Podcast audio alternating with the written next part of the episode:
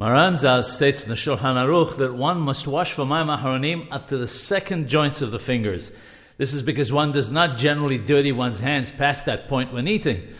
Hacham Yosef Haim Shalom says in Ben Ish Hai that one must wash up to the third joints of the fingers, the ones closest to the wrist. This is in accordance with the Arizal, who stated that one must wash all 14 joints of each hand. There's 12 on the fingers and 2 on the thumbs, and wrote Kawanot for them. The Kaf HaChaim mentions that had Maranzal seen the words of the Arizal, he would have ruled like him.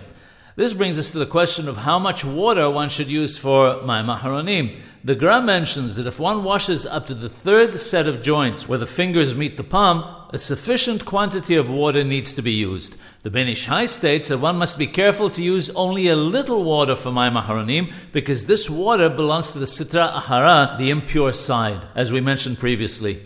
If one's hands or mouth or mustache have become very dirty from the food and require a lot of water to wash them, one should wash them and continue to eat a little more bread so that the water used for washing them will not be considered to be Mayim Aharonim.